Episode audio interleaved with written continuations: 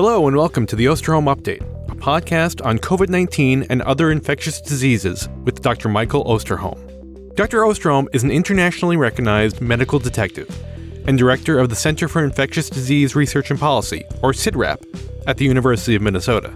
In this podcast, Dr. Osterholm draws on nearly 50 years of experience investigating infectious disease outbreaks to provide straight talk on the latest infectious disease and public health threats.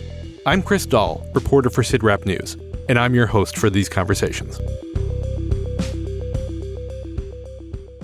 Welcome back, everyone, to another episode of the Osterholm Update podcast. Late last week, U.S. intelligence agencies issued a declassified report on what they know about the potential origins of the SARS CoV 2 virus and the beginnings of the COVID 19 pandemic. In short, while the report provided some new insights, it did not settle the debate over whether the pandemic originated from a natural spillover from animals to humans or from a leak at a Chinese laboratory where scientists were studying coronaviruses. That's one of the topics we're going to discuss on this June 29th episode of the podcast, after we take a look at the international and national COVID trends. We'll also discuss the FDA's recommendation for the next round of COVID 19 vaccines and some parting words from the outgoing CDC director, answer a COVID query about the public health value of the COVID vaccines, review the latest flu data from the Southern Hemisphere, and talk about CIDRAP's chronic wasting disease research. And we'll share a moment of joy submission from one of our listeners. But before we get started, as always, we'll begin with Dr. Osterholm's opening comments and dedication. Thank you, Chris, and welcome back to all the podcast family. It means a great deal to be able to be with you again here today. And uh, anyone who might be listening to the podcast for the first time, I hope that uh, we're able to provide you with the kind of information that you're looking for that is helpful to you in responding to COVID and the other issues of infectious diseases that we deal with. And also, uh, maybe give you a sense of uh, the spirit that we have with these podcasts that the podcast family knows very, very well. It's hard to believe, but this is actually our 140th episode that we're recording today. Uh, we've had six special episodes, including three live episodes, one special episode on mass, and two holiday mini episodes, making this one our episode 134 as our 140th podcast episode. It's hard to believe we've done that many over the years. And for all of you who have been hanging with us through most of these podcast uh, episodes, thank you so very, very much. And as I say all the time, please continue to provide us with your feedback. It is incredibly helpful. Uh, we learn a lot from you. In terms of what we're covering today, it's a little bit unusual. I'm going to be making some very personal comments. I don't typically do that. Uh, I think most of you know that I surely am not afraid to express myself. But today I want to comment on a couple of people who I've had the opportunity to work with throughout the course of this pandemic, and frankly, who have been gifts in my life.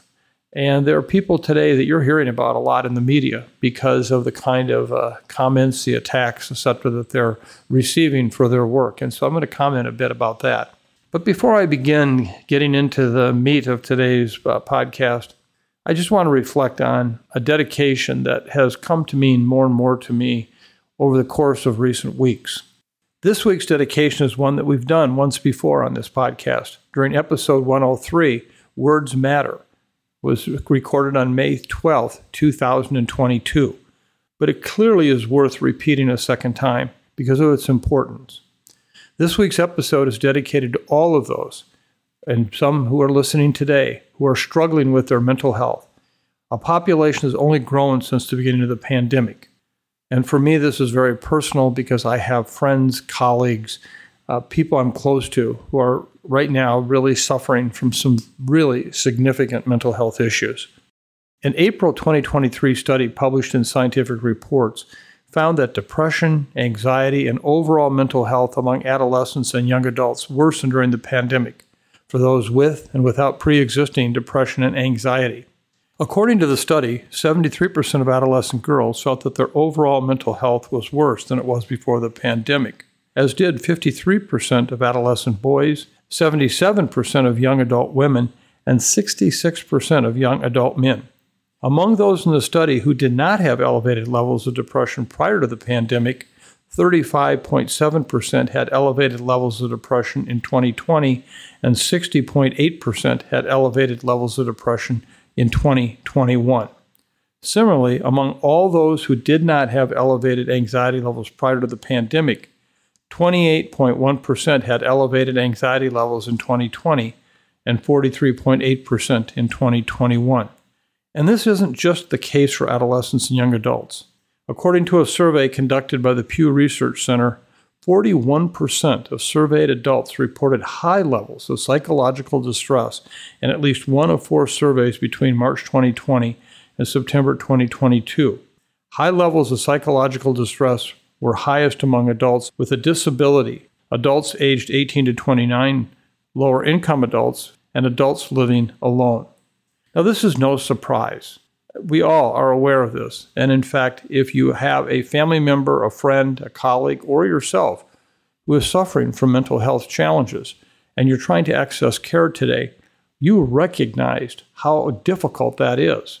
And in just one recent situation, again, someone very close to me literally sat in a holding room in an emergency room for five days before they were able to access kind of mental health care in that institution.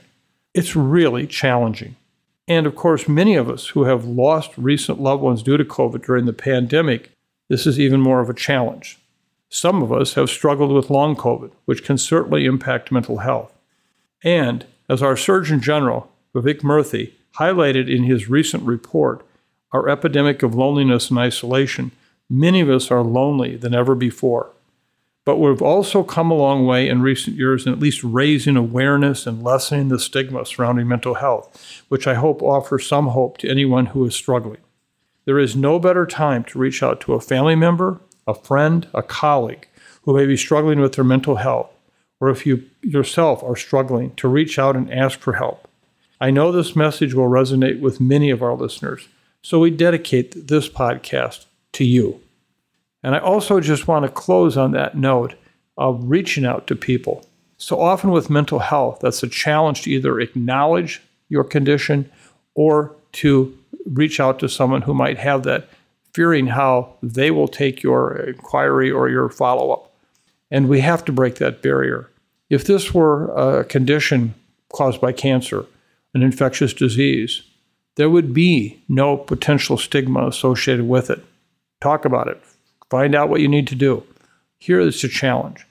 And I would just leave you with one last thought, something that I do think about a lot. And that is when you do reach out, it isn't necessarily the actual words you say or what you do, but it's how the people feel about what you've done. And there's a quote that's attributed to Maya Angelou, uh, which actually, it turns out, was actually recorded largely by someone, Carl Buehner, 20 years before she said this. But she is often cited as having said, I've learned that people will forget what you said, people will forget what you did, but people will never forget how you made them feel. So today, this podcast is dedicated to all of us who either are experiencing mental health issues or have close colleagues, family, whoever with these do what you can to make people feel what it is that you want them to feel. Now, moving on to something more bright and cheery, which of course it is from our Minnesota perspective. Today in Minneapolis, I am happy to report sunrise is at 5:29 a.m., sunset at 9:03. That's 15 hours, 34 minutes and 24 seconds of daylight. Now, we are losing daylight now since June 21st at about half a minute each day. But we're still, because we're losing it in the early morning hours, we have maintained the 903 evening sunset starting on June 20th, and it will stay that way till July 2nd. And then we'll start losing uh, sunlight also at that level. Great time of the year to be here. In terms of our dearest, dearest friends in Auckland, and for all of you who are at the Occidental Belgium Beer Garden on Vulcan Lane in Auckland, uh, today, your sunrise is at 7:34 a.m. Your sunsets at 5:14 p.m. Nine hours and 39 minutes. A few hours less than us, but the tide has changed. It's going to come in for you, and ours is going to go out. Finally, I just have to say we have a listener who contacted me from Cape Town, South Africa, and they specifically asked if I would specifically mention uh, their sunlight length today because they too are in their darkest hours.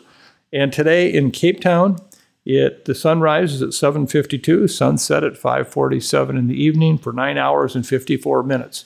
Just like our dear friends at the Occidental, they have turned the corner. and uh, the days are getting longer. So it's a very, very good day here in Minnesota relative to sunlight, and let's celebrate it while we can. So let's start with the international and national COVID trends as we normally do. The most recent updates from the WHO and the CDC indicate that once again, with the exception of a few hotspots, COVID 19 activity continues to trend downward. But the CDC did report an uptick in U.S. COVID deaths. What's your read on the latest data, Mike?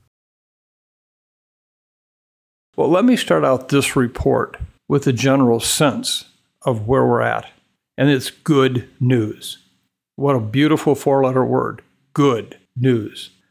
According to the WHO's latest weekly EPI report for COVID, which was published on Thursday, June 22nd, there were a total of 1.2 million cases and 7,100 deaths reported over a 28 day period from May 22nd to June 18th. Now, just for comparison, if you look at the 28 days between May 15th and June 11th, total cases were at 1.5 million and deaths were at 7,300.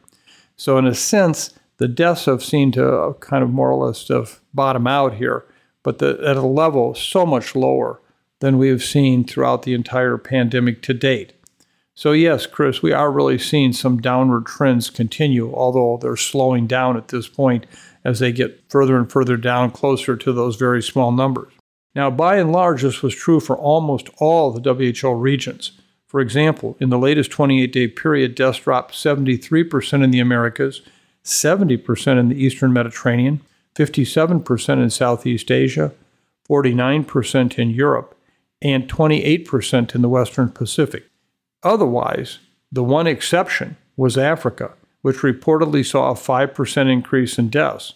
But as you've heard me talking about Africa over a number of weeks, I have little to no faith in the reporting that's coming out of that continent.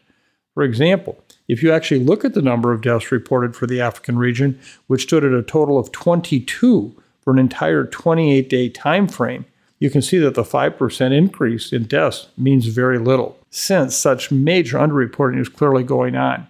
I don't have reason to think things are worse in Africa or they're that much better but it just shows you that, in a sense, the lack of information we have coming from there. Speaking of underreporting, you've heard me mention plenty of times that the systems used for testing and reporting are being dismantled in many places. And for that reason, I don't really read into the numbers too much at face value. Well, on that note, there was one data point featured in the latest WHO report that I think helps put that into perspective a bit more. And that is, according to the WHO, nearly half of the world's countries did not report even a single case of COVID during the last 28 day time span. Let me repeat that. Half of the world's countries did not report even a single case of COVID during the past 28 days. Now, perhaps not surprisingly, this gap has consistently grown wider and wider throughout the past year. In short, you just cannot count on these international surveillance systems, even in our own country, for a number of cases. They may be better in most areas of the world for deaths, even in Africa, they're not good for that. Now, if you look at the WHO report in terms of hospitalizations, they are reporting now 68,000 hospitalizations and 2,600 ICU admissions for COVID between May 15th and June 11th for the world. This represents a decrease of about 40% for both metrics compared to the previous 28 day period. Again, I think that the numbers are really down. But to put this into perspective, when you read into these numbers a bit further, you see that these data basically represent only 27 total countries worldwide that were consistently reporting hospitalization data. So we're missing data from almost 85% of the countries in the world. How can you interpret those data? Tough.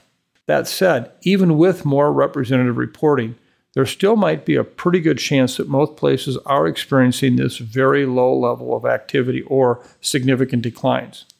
Still, as you noted, Chris, there are exceptions to these trends, and having a better understanding of where these exceptions might be happening is obviously important for staying on top of why cases might increase anywhere in the world. In other words, are there places seeing increases because of waning immunity or even a new variant? Undoubtedly, these questions are hard enough to answer when the data is available, but they're basically impossible to answer if there's no data. I'm going to comment on this more in a later question, But the one piece of information that I think is uh, very uh, telling is that to date we have seen no evidence of seasonality of the virus, meaning that we're seeing big increases in COVID in the southern hemisphere, where there's now their winter, and a lack of cases in the northern hemisphere. Again, we'll cover that more, but I don't see any evidence right now of seasonality. One country I do want to highlight is Japan. Right now, it is the exception to the overall global decline picture. Since early April, COVID hospitalizations throughout the country have climbed from 3,500 to 7,800. That's as of June 21st. Interestingly enough, the country actually downgraded the legal status of COVID in early May to a classification that aligns it with seasonal influenza. However, since then, there have been parts of the country reportedly struggling to keep up with the uptick in patients needing hospital care. For example, the number of patients hospitalized with COVID in the Okinawa prefecture rose fivefold in the span of a month, prompting officials there to place restriction on hospital services. Unfortunately, the rolling back of data collection system in the country limits the ability to interpret what might be driving this increase. From the data that I've seen, there is no clear connection with any emergent variant, but Japan's sequencing data hasn't been updated for several weeks, so we'll have to keep looking at this to try to understand what's happening. Speaking of variants, we're really not seeing major changes happening overall at a global level. Again, in their latest EPI report, WHO noted that they're still tracking two variants of interest, XBB 1.5 and XBB 1.16, both of which are pretty familiar to most places by now. As it stands, XBB 1.5 remains the most frequently reported variant worldwide, and XBB 1.16 ranks second.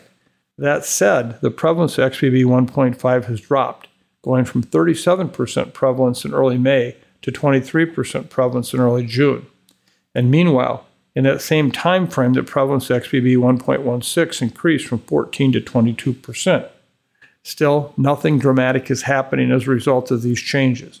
Maybe the most interesting trend that we do see to date with this was the growth of XBB 1.16 was less notable in places where XBB 1.5 was already prevalent. If we move to the US, the variant picture here mirrors a lot of what we're seeing globally, with XBB 1.5 accounting for the largest share of cases, but declining while XBB 1.6 grows slowly behind. Right now, if you look at XBB 1.5 and 1.6, in the United States, they collectively account for about 55% of all the variants we're seeing. If you look at the XBB 1.92 and 1.91, two new ones that are emerging slightly, they account for about 20%.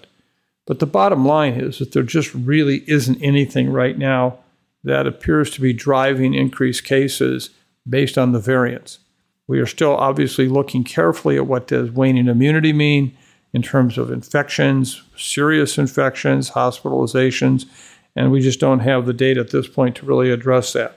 So I would leave you with the fact that, at least for now, if we look at where we're at with cases, with deaths, if we look at regional data, we just don't see anything suggesting that uh, case numbers are going to go back up anytime soon.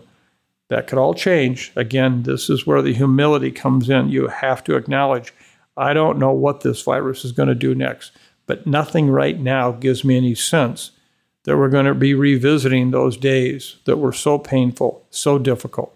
At the same time, I do want to acknowledge, and it's important to, for those who have underlying health conditions where they may be at increased risk for serious illness, hospitalizations, or deaths, this virus is still there. It's not gone.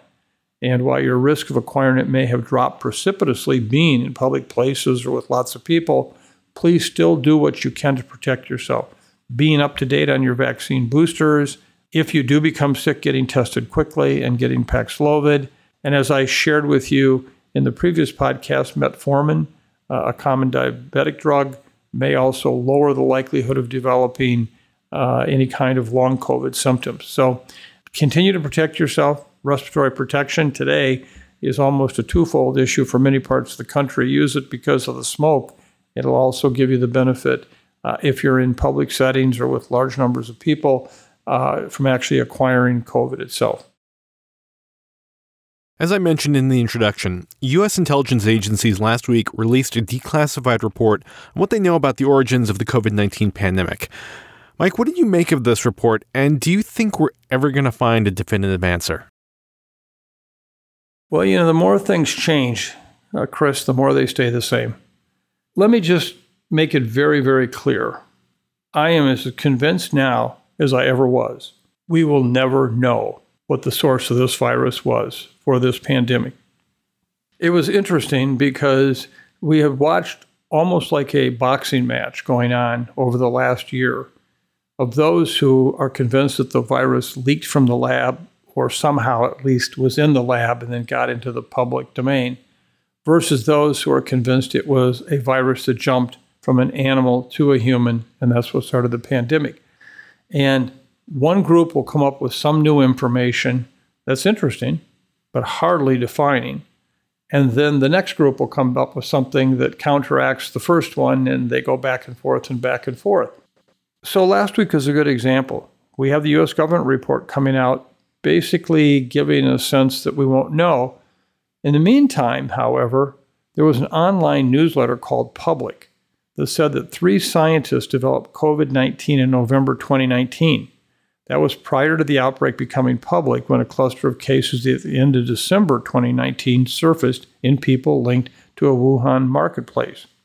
Public's report was quickly embraced by the camp that argues that COVID 19 came from the virus stored and possibly manipulated at the Wuhan Institute rather than from an infected animal host. This was picked up by the Wall Street Journal. Well, it turns out that since that time, John Cohen who was a reporter for The Insider, one of the best science reporters in the business, actually debunked much of what was in those reports, actually, with interviews of those individuals who supposedly were infected.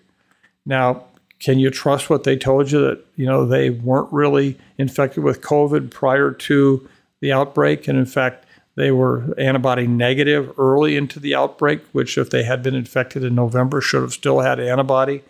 Will anybody believe them? And the whole point of this is I think we're going to continue to see this volley back and forth between who has what new information. And as I said before, I am convinced we will never know. Now, would I like to know? Sure, all of us would. But does it make a difference in how we prepare for the future? And the answer is absolutely no. We have to consider lab leaks as a very important possible way that any virus could get into the human population and be devastating. But then we have to consider the animal spillover in the same light. And so for me, it doesn't change anything about what we do or don't do, what we prioritize or don't prioritize. There is nothing in this discussion that's going to help us be better prepared for the future. We know what the challenges are with lab leaks and the whole issue of security of our laboratories and biosafety we know that we have constant spillovers of animal viruses into humans in many parts of the world that we're going to have to deal with. So I hope at the end of the day, at some point, we'll just agree to say we don't know. And, and I know that there are people who literally put their career reputations on the line supporting one point or the other. I would just come back to the fact that the bottom line is we are unlikely to ever find a definitive answer to the question. But the important takeaway is we have to be prepared for an animal spillover or a lab accident as possible events that could occur and bring us the next pandemic. Tomorrow will be Rochelle Walensky's last day as director of the CDC. And earlier this week, she penned an opinion piece for the New York Times titled, What I Need to Tell America Before I Leave the CDC. Here's an excerpt from that piece. As leader of the CDC, I had the privilege of a unique perspective seeing public health in the United States for both its challenges and its gifts.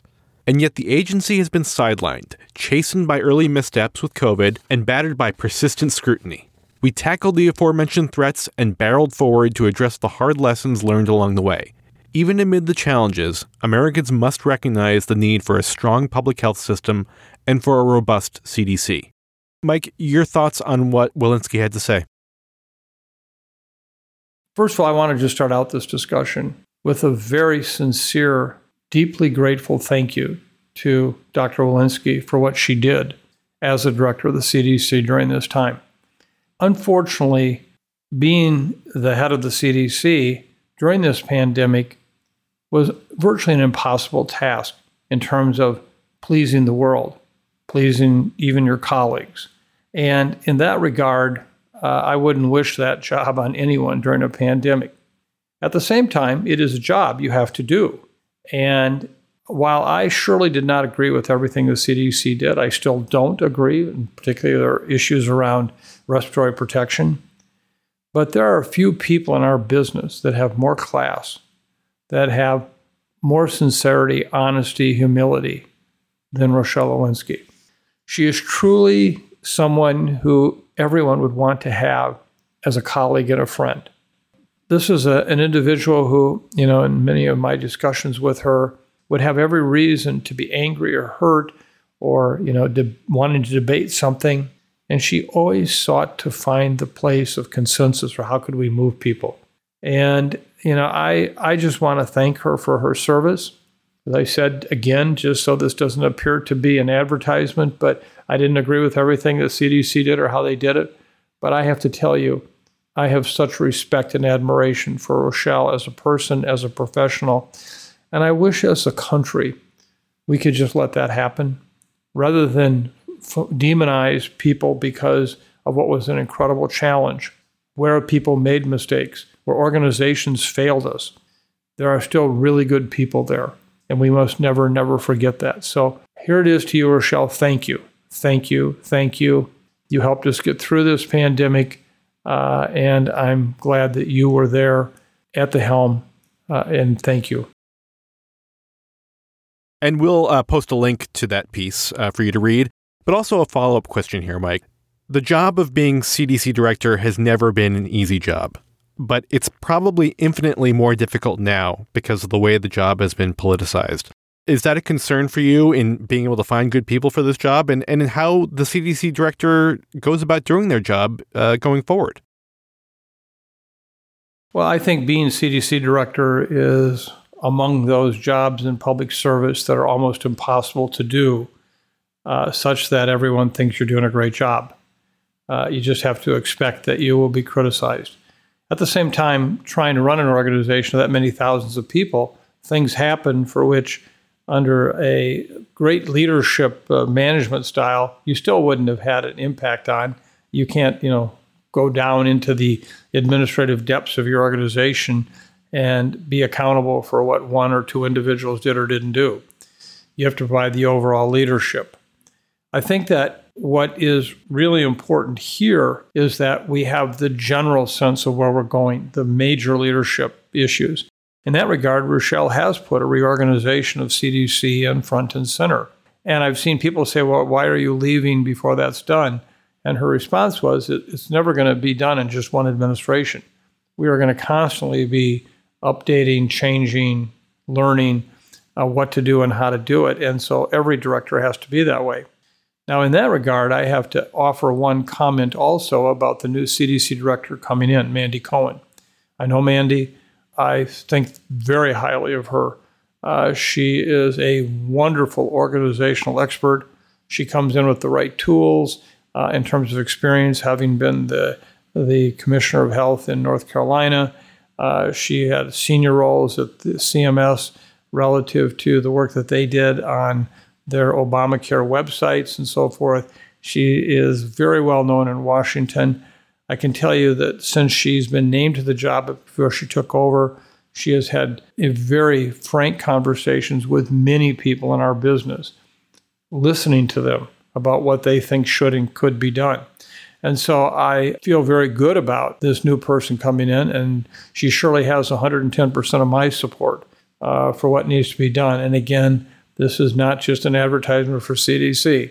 Uh, you know, we need them. We need them badly. We need some things to change. But on a whole, they are our public health infrastructure uh, at the federal level. And we must never forget that as they go, so do we. And so, therefore, I want us all to be in the same boat, successfully traversing the rough waters, getting through, and also understanding with a moment of humanness that the people who lead this are basically people just like us. They get up every morning, they put their clothes on, they do all the same things we all do together. And I can only hope that we can all find the people that we can work with closely to deal with these complicated issues. Our last episode was released right before the FDA's Vaccines and Related Biological Products Advisory Committee met to discuss the makeup of the next round of COVID 19 shots.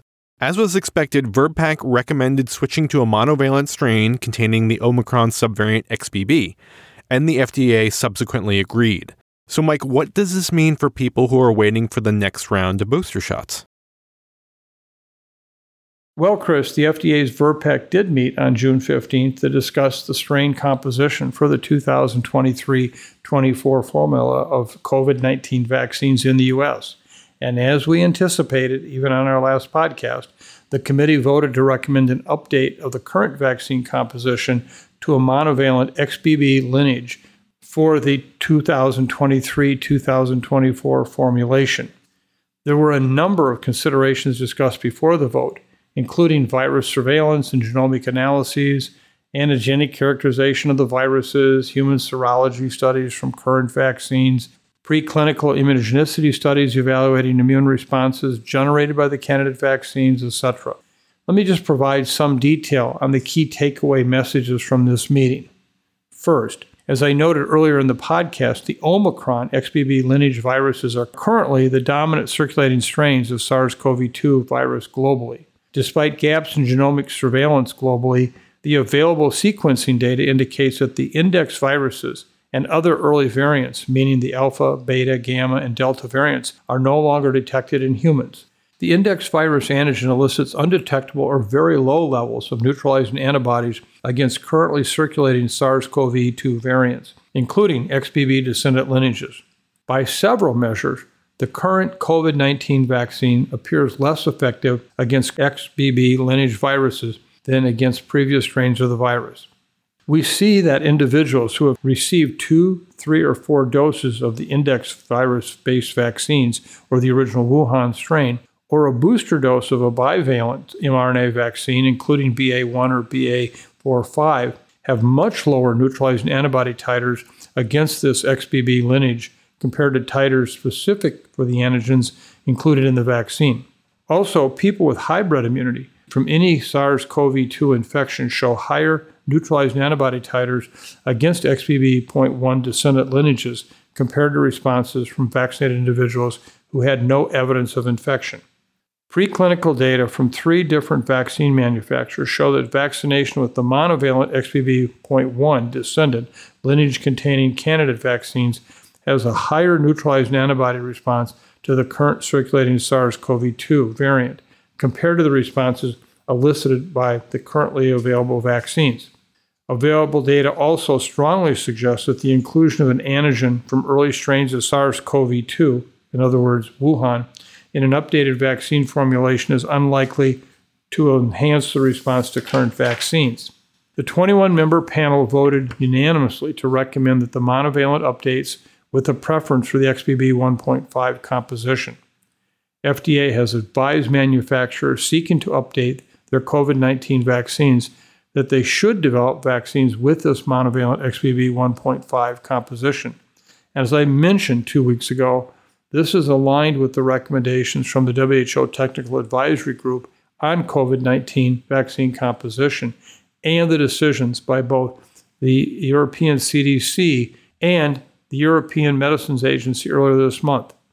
There is not a definitive timeline for when the monovalent booster will be available in the U.S., but they should be ready for use beginning even as early as late August, early September. As much as this is good news in having these vaccines available, I remain concerned that people are not going to receive a booster this fall when they're available. Less than 20% of the U.S. population received a bivalent booster though importantly, over 40% of people 65 years and older got a bivalent booster. I can't stress enough that when the monovalent booster becomes available and you're eligible, please get your booster.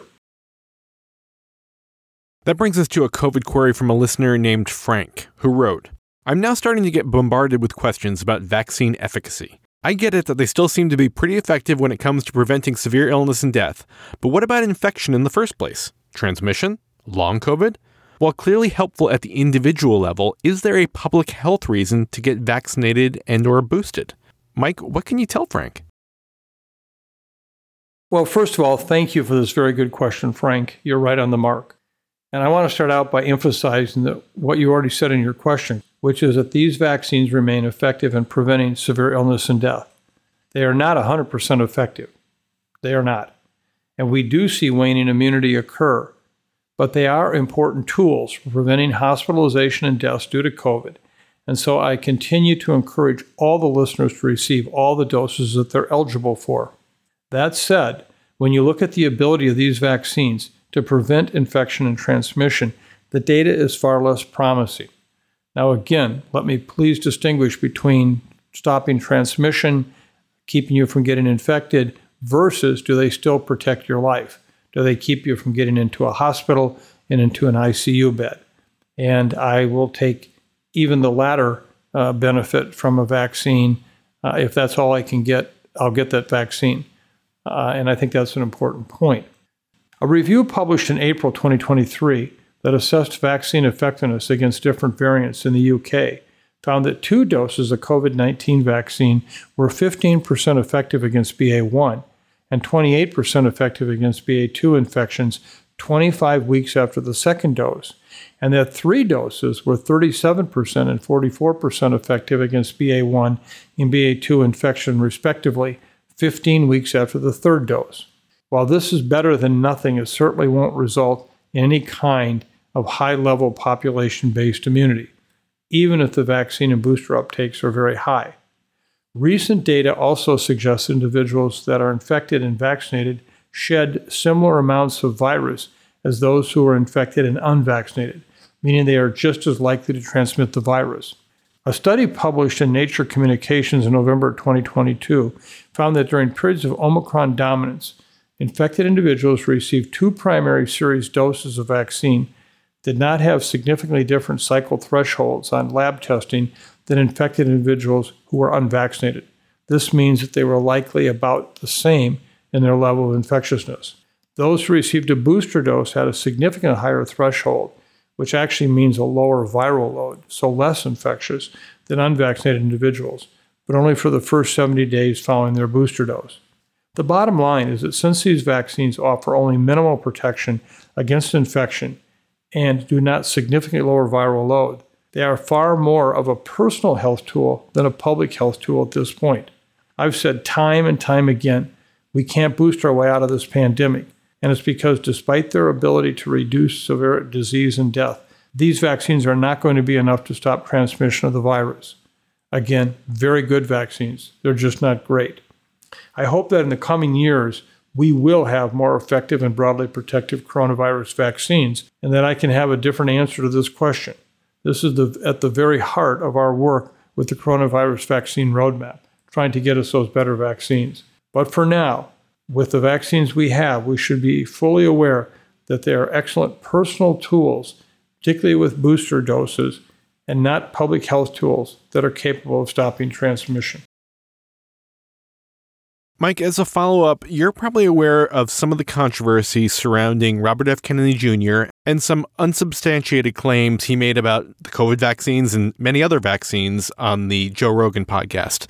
Uh, this controversy has also involved scientist and vaccine developer Peter Hotez, who has since then come under a lot of criticism from anti vaccine people. Is there anything you want to say on this issue?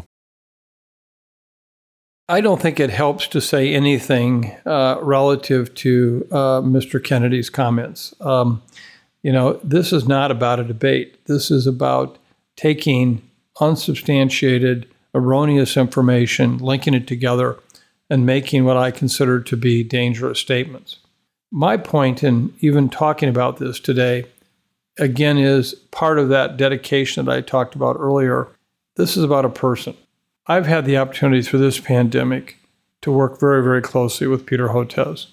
Uh, we talk weekly, if not more often. Uh, I've worked with Peter for many, many years, but uh, during the pandemic in particular, got very close to him. There are very few people that I've come in contact with in my career who are better scientists, more concerned individuals about the health of all than Peter Hotez. He is a man of great scientific honor. He's a man that uh, is honest to a T and he cares. And he is willing to take the arrows from so many who will label him in the most horrible ways, who will threaten him. And all because of his desire to help those who want help to avoid infectious diseases that could be prevented by vaccines. So, you know, my words are surely not going to make Peter's life any better, but I hope many of my colleagues will collectively come together and support him in the way that, know, just thank you for what you're doing. And I will tell you, he has a book coming out later this summer on disinformation, misinformation. And there is no one better qualified to take this issue on than, than Peter Hotez. So, my sincere, sincere appreciation and thanks to you, Peter, for what you do.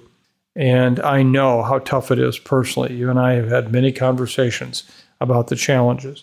I just am so, so fortunate to have you as a colleague and a friend. And I hope everybody in the podcast community, if you have nothing else to do today per helping the world, send a card to Peter Hotez at his office at, at uh, Houston and just tell him thank you for what he's doing to stand up to this horrible, horrible information campaign that is truly putting people's lives at risk.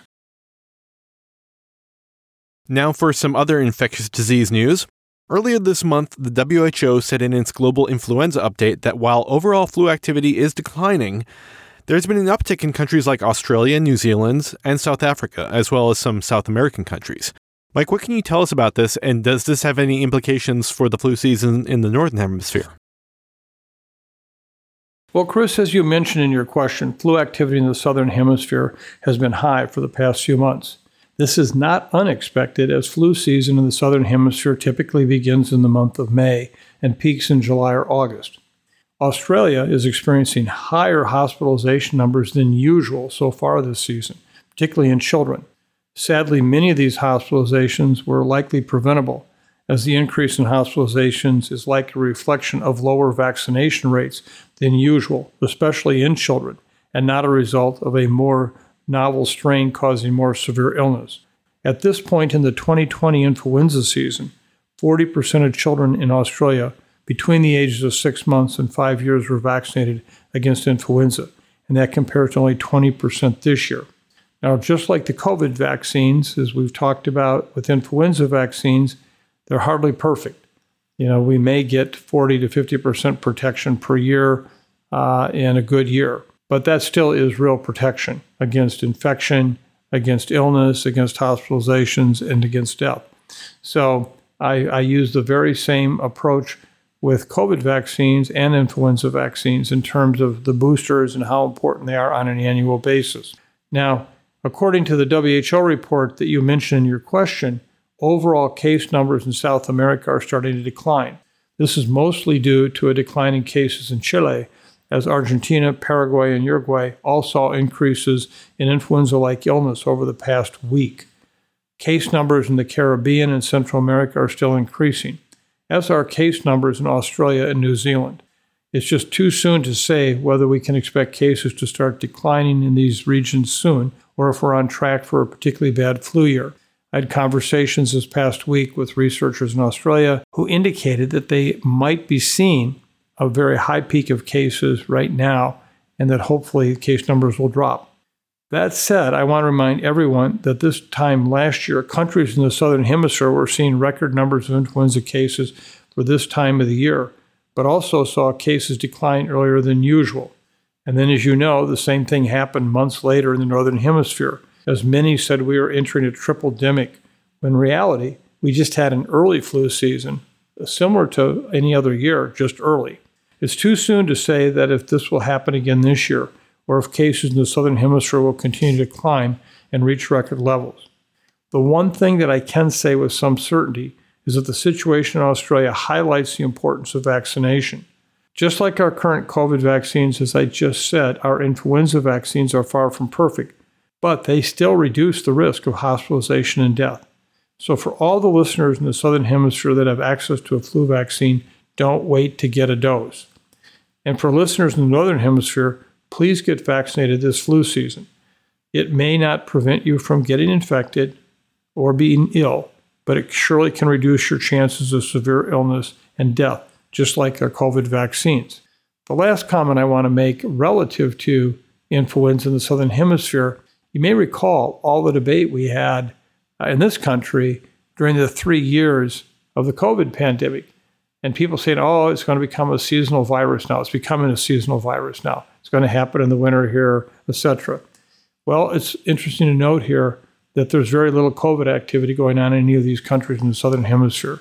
There simply is no data yet to support that this is likely to be a seasonal virus infection this next year. Could be eventually, surely could happen. But just as we've been pushing back on those who have wanted to make this a seasonal virus infection picture, we just don't have any evidence yet that that's the case. Also, earlier this month, the Minnesota legislature approved 1.62 million in funding for CIDRAP for research into chronic wasting disease or CWD. I don't think we've discussed CWD on the podcast, so can you explain to our listeners what it is, why you're concerned about it, and how this money will be used? Well, Chris, this is a pretty complicated topic, so I, I will try to do my best in short order to give you an overview. Uh, but I would urge you all to take a look at our website uh, that actually is dedicated to chronic wasting disease, and we'll put a link on that uh, on the podcast site so that you can go there. Chronic wasting disease is a condition in cervids or white-tailed deer, mule deer, elk, etc., which has some similarities with what we saw with bovine spongiform encephalopathy and mad cow disease back in England in the 1980s and 1990s. And what this disease is, is uh, caused by a prion, which is nothing more than a misfolded type of protein that can, when it's in the brain, cause all the other proteins as such to misfold, causing these kind of changes that result in dementia. Chronic wasting disease was first picked up in cervids in Colorado uh, more than 50 some years ago. And at that time, it was isolated to that area. But what's happened is it has continued to spread. This is a disease in cervids that actually the animal may be infected for potentially months to several years before they actually show symptoms. But the prion gets into the central nervous system of the deer, and we now know even more so that it can get into the nerves, even in the muscle area, which, if you consume this prion, which is very, very difficult to inactivate, uh, you could potentially become infected. Well, over the course of the past 50 years, we've recognized number one, that it has spread widely. It is now in 31 U.S. states and four Canadian provinces, and uh, the number of cases continue to grow in some of these states. Areas, for example, in Wisconsin right now, up to 80% of the deer in some counties have chronic wasting disease prion infection. Now the challenge is, is what does that mean for humans? Exposure to the CWD prions is increasing when you can eat meat from an animal that is infected. And it's clearly increasing in the sense that more and more animals are infected each year. Also, in addition, the strains are changing such that they can have unique host range and they're continuing to emerge, meaning that what might not have been able to infect a human 30 years ago, now today, those strains surely could. Documented transmission of CWD to humans or production animals such as cattle would literally result in an overnight crisis with a significant implication for public health, agriculture, trade, wildlife health, and beyond. Unfortunately, no state, federal, or international agency is really adequately preparing for this potential crisis should we see the transmission to humans. And I think one of the things that uh, we have done at CIDRAP is try to provide the summary information of why we believe that this is surely likely to happen. And this is not a popular uh, position, particularly among many, who are afraid that it will actually negatively impact deer hunting. And I agree it will.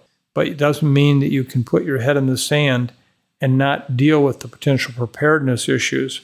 What happens if it happens? What will we do? Today, for example, wildlife conservation in this country is largely supported by deer hunter licenses.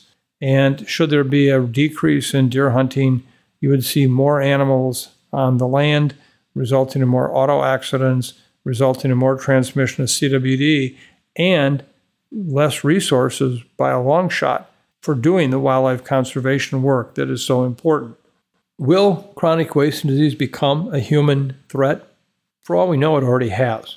We have studies today showing that these prions from cervids, when put into what are called humanized mice, mice whose immune systems have been set up more to look like that of humans, that they now readily can be infected by this CWD prion. We also know today that the exposure to contaminated venison is only increasing, with an estimated more than 15,000 infected cervids each year actually being consumed by many different humans from that one deer. We know that we can also find the prions in the skeletal muscle of the infected cervids, which is unlike bovine spongiform encephalopathy, where back in the 1980s, their cattle in the UK were getting infected by re- refed bone meal, uh, taking the waste of animals, putting it in, cooking it, and then sending it back, including the spinal column. And with that alone, they then got infected with the prions because they are so difficult to destroy. Well, today, if you're not only just eating the central nervous system, but you're also eating the nerve contaminated prions in the muscle, that again just continues to increase the risk. So, our program is really all about anticipating this situation. I tell uh, our staff often that, uh, you know, we don't get paid to be popular, we get paid to be right. And I take that very seriously, and I say that with great humility. But it would be easy to say, oh, this isn't going to be a problem, when in fact we think it very well could be. And so, what we're doing is we've established an internationally renowned group of experts who are serving on our CIDRAP uh, CWD advisory group. Uh, and we really have, I think, the opportunity to continue to help promote the kind of information that the public should have about what the risk is. And if it should ever happen where someone does become infected, with one of these prions and potentially develop this very severe dementia like illness, what does that mean? What will happen? And so, what our mission here now is to take our group of international experts and to uh, address five different areas of chronic wasting disease, human medicine and public health, human cervid production animal testing and surveillance, agriculture and trade, disposal issues, and then finally, wildlife health and conservation. And what we're doing is making the assumption that there has been transmission. And if there has been, then what's the next step? What's the next step? What's the next step? And if there's suspect transmission, what do you tell people? You know, where you're kind of in that gray land. So we're hopeful that we can be better prepared for what I think is going to be an inevitable public health crisis in the future. Again, I hope I'm dead wrong. I hope I am dead, dead wrong on this issue. But I think not. I think that CWD is going to become to the United States everything that we saw with bovine spongiform encephalopathy and mad cow disease in Europe in the 1980s and 90s. Should that occur, the implications are huge, they're far reaching. And uh, at this point, we just aren't prepared. Now for our latest Moment of Joy submission. Mike, who did we hear from this week? Well, Chris, this is actually a special one because it's actually a follow on to one that uh, was from several years ago. Uh, this is actually from Evan, and he wrote in his moment of joy to the CIDRAP podcast team As someone that gives me joy, I am reminded of my pandemic partner that was profiled in episode 77, my grandson Arthur, and he was. At the time, he was eight months old. Now he's two and a half, and we still have a beautiful relationship. In fact, we moved across the country with his family and my husband and I in order to still be in one another's lives. We moved from the desert to the Pacific Northwest to a forest near the ocean. Arthur has now been joined by a little sister, and I get to play with him every day. At that time, Arthur was not speaking, but he would play the piano and the drums. Now he is speaking and learning to color and cut with scissors. Just yesterday, he put both his hands around my neck and his cheek against my cheek and told me that he loves me. I attribute my peace during the pandemic to the information I would get from these podcasts, and I was able to calm myself during the pandemic and be a grandmother who is present for her grandchildren. Thank you for being a part of that journey for me, Evan. Evan, thank you. You have no idea how much this warms our hearts at CIDRAP to hear this. Thank you so, so much. And just a reminder to our listeners that we would love to hear about your moment of joy. Even as we move past the pandemic, we know that we live in challenging times, and finding the thing that brightens the day, even if just for a moment, is so important for our mental health. So, what is the thing that you look to for a little bit of joy in your life? Can be a place, a person, a pet, a piece of art, a memory, or whatever you want it to be. You can share it with us at osterholmupdate at umn.edu. And now for a little bit of business as we get closer to the end of our fiscal year. We hope that you've come to appreciate all the timely information, support, and positivity that we've been able to provide you through the Osterholm update.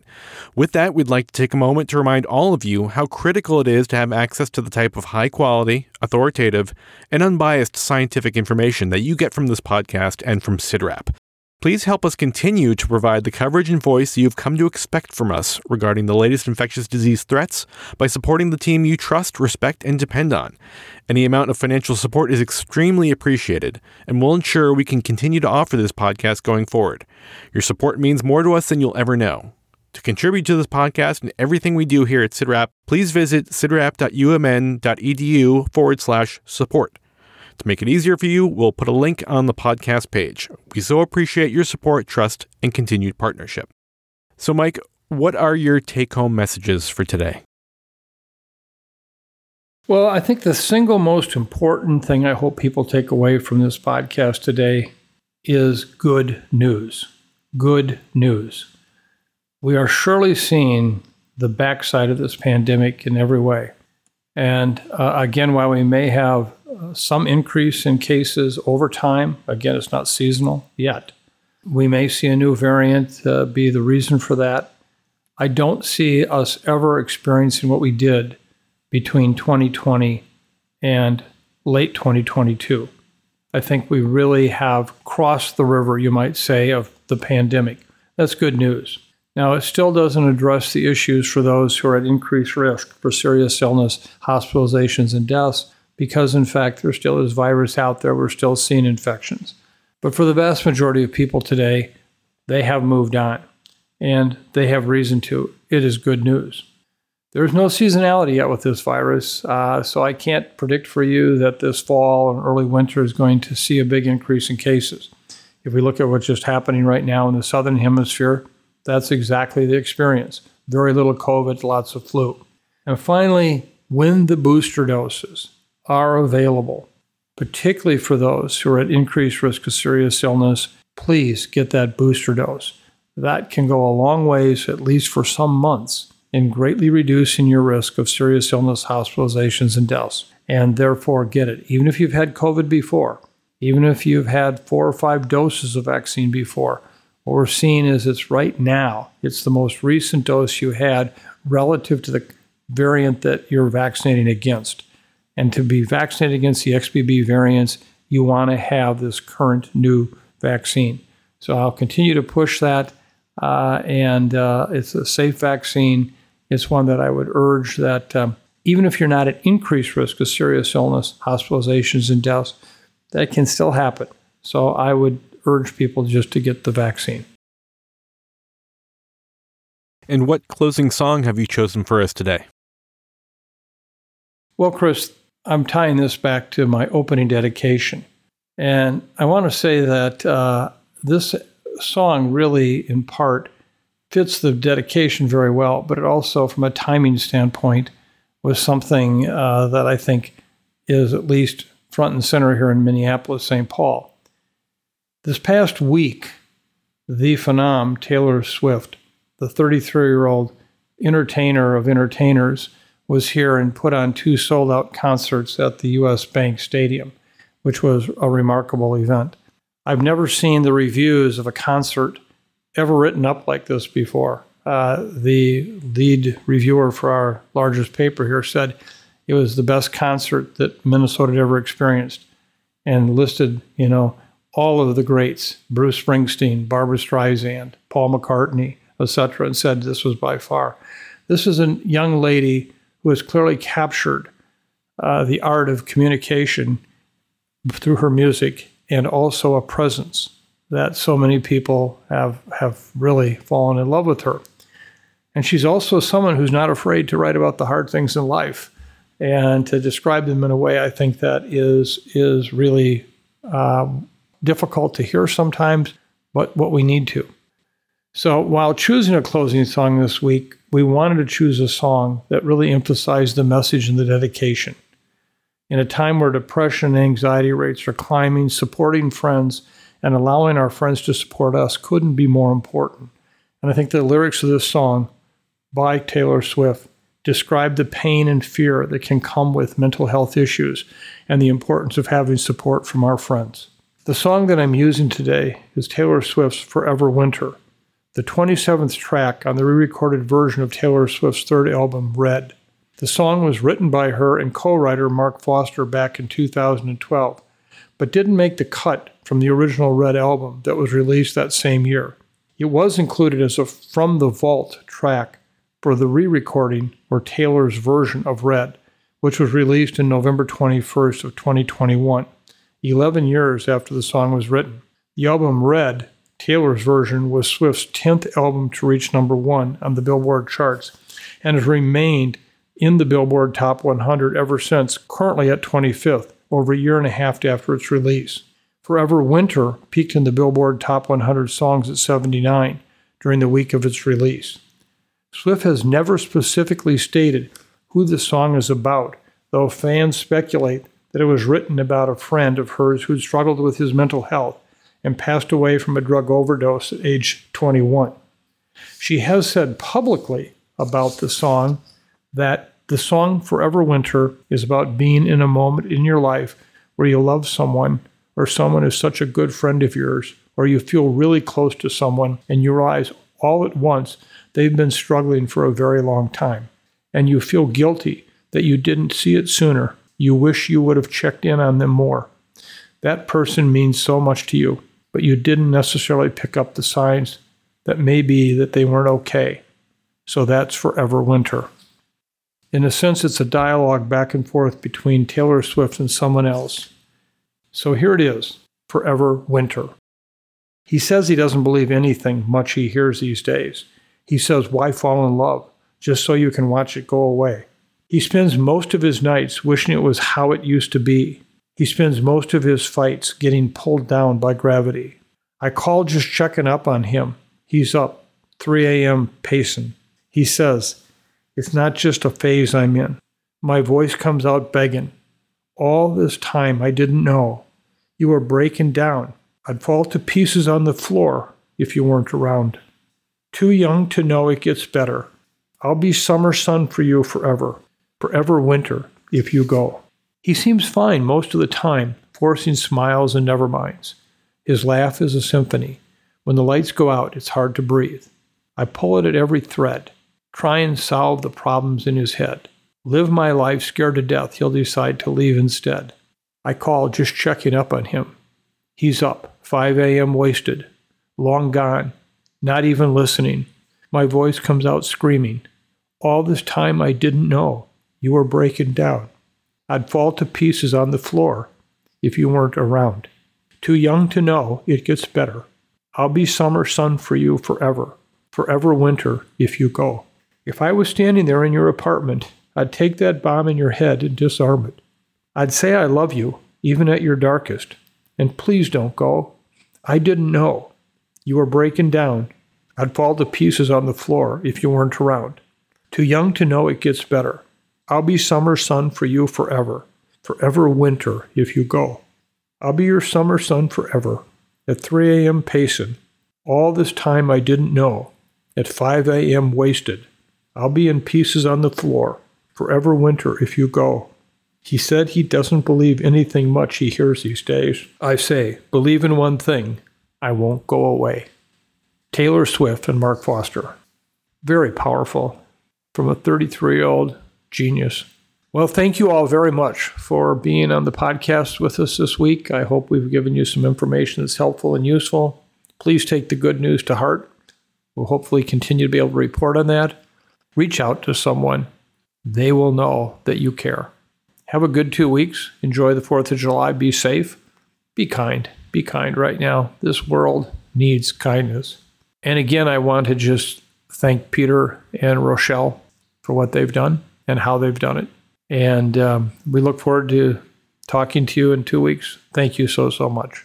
Thank you.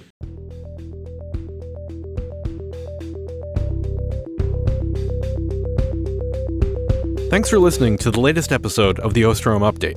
If you enjoy the podcast, please subscribe, rate, and review wherever you get your podcasts. And be sure to keep up with the latest infectious disease news by visiting our website, cidrap.umn.edu. This podcast is supported in part by you, our listeners. To contribute, please visit cidrap.umn.edu forward slash support. The Osterholm Update is produced by Sydney Redepenning, Elise Holmes, Corey Anderson, Angela Ulrich, and Meredith Arpey.